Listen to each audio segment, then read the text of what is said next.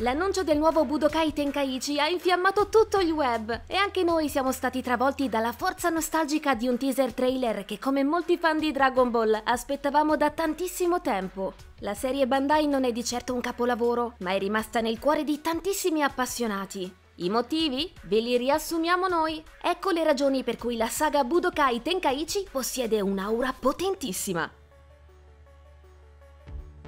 L'universo di Dragon Ball è gigantesco e continua ad ampliarsi ancora oggi, con tutte le conseguenze del caso sul roster di combattenti. Ebbene, i tre esponenti della serie Tenkaichi ci hanno offerto una possibilità di scelta sempre più vasta, col capitolo conclusivo del 2007 forte di ben 161 personaggi. Questo numero spaventoso è stato raggiunto grazie all'inserimento di lottatori meno scontati, come Androide numero 8, Cici Bambina, Re Vegeta e Re Cold. Oltre a Gohan del futuro, tra i protagonisti più iconici di Budokai Tenkaichi 3 non potremmo che annoverare Arale, direttamente dal manga di Dr. Slump. Mentre attendiamo di capire fin dove si spingerà la selezione del nuovo capitolo, il cui roster potrebbe conoscere una massiccia espansione con contenuti post-lancio, ci viene difficile non lodare il cast di combattenti così ben fornito di quegli anni, pieni di personaggi liberamente trasformabili in battaglia e tutti dotati di grande varietà scenica. Salvo alcuni casi e al netto della struttura condivisa delle combo, infatti, ciascun guerriero sfoderava colpi pienamente coerenti col suo carattere e la sua fisicità, a riprova della cura riposta dagli addetti ai lavori nel dar forma ai giochi della serie.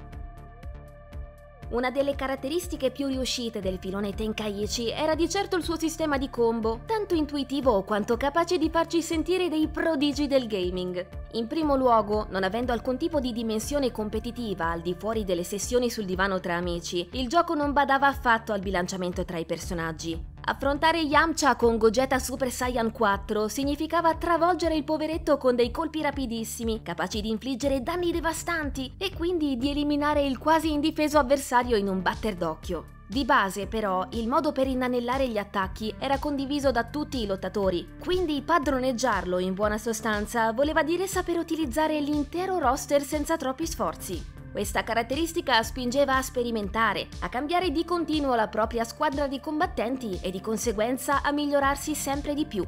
Due stringhe di attacchi base si potevano collegare con la singola pressione di un tasto e per ampliare ulteriormente la combo c'era la possibilità di inserire anche sgambetti, pugni nella pancia, colpi caricati e mosse energetiche. Il risultato? Con un po' di pratica chiunque poteva eseguire offensive da decine di attacchi consecutivi e in sostanza sentirsi un piccolo fenomeno con il pad e i propri beniamini. Sensazioni generate a parte, in altre parole, la ricetta ludica era piuttosto semplice, ma anche indubbiamente efficace, perché raggiungeva un obiettivo non da poco, appagare i fan degli scontri partoriti da Toriyama. Prima ci siamo riferiti al combat system, ma era doveroso dedicare uno spazio anche alle sole mosse energetiche che il filone Tenkaichi ha saputo rappresentare al meglio. Si potrebbe pensare che ci sia riuscito per i suoi scontri in tre dimensioni e l'impostazione della visuale, ma questa forse non è tutta la verità.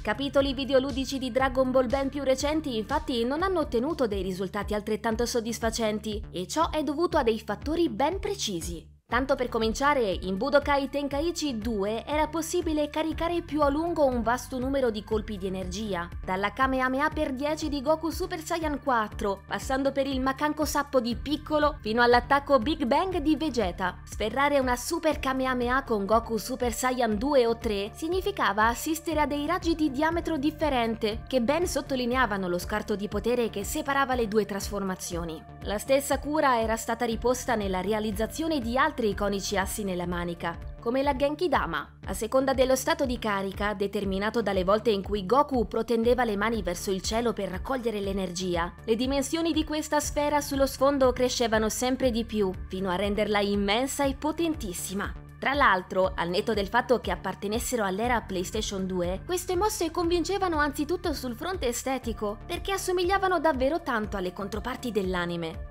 Negli anni abbiamo assistito a delle rappresentazioni ben più stilizzate di questi attacchi, dotati sì di una personalità visiva, ma forse incapaci di esprimere con altrettanta efficacia la potenza del guerriero che li lanciava. Al pari di quanto compiuto da titoli come Budokai 3, il filone Tenkaichi vantava una cura per il dettaglio davvero pazzesca. Affrontare un lottatore potente dalle dimensioni colossali come Broly Super Saiyan leggendario comportava la necessità di colpirlo un certo numero di volte per farlo vacillare, così da poter inanellare combo più complesse con serenità. Prendendo ad esempio Goku, gli attacchi da mandare a segno per rompere questa barriera di muscoli diminuivano in base alla trasformazione utilizzata, con il Super Saiyan 3 che invece poteva sbilanciarlo immediatamente. Sempre a proposito di fasi offensive, perdere uno scontro tra mosse energetiche o venire colpiti da una finisher provocava il danneggiamento del costume del lottatore, con chiari riferimenti ai segni delle battaglie nell'anime. Per dirne una, in Tenkaichi 3 la tuta rovinata di Vegeta su Namek presentava un grosso buco al centro del torace. Oltre all'aspetto estetico, in alcuni casi la rottura di specifici elementi poteva portare a degli svantaggi concreti in battaglia. Quando sei veramente danneggiato e privato dei suoi occhiali, per esempio, il maestro Muten diventava vulnerabile al Taioken, che altrimenti non poteva accecarlo.